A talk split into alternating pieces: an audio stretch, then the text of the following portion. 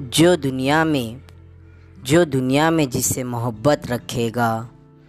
जो दुनिया में जिससे मोहब्बत रखेगा उसका हश्र उसी के साथ होगा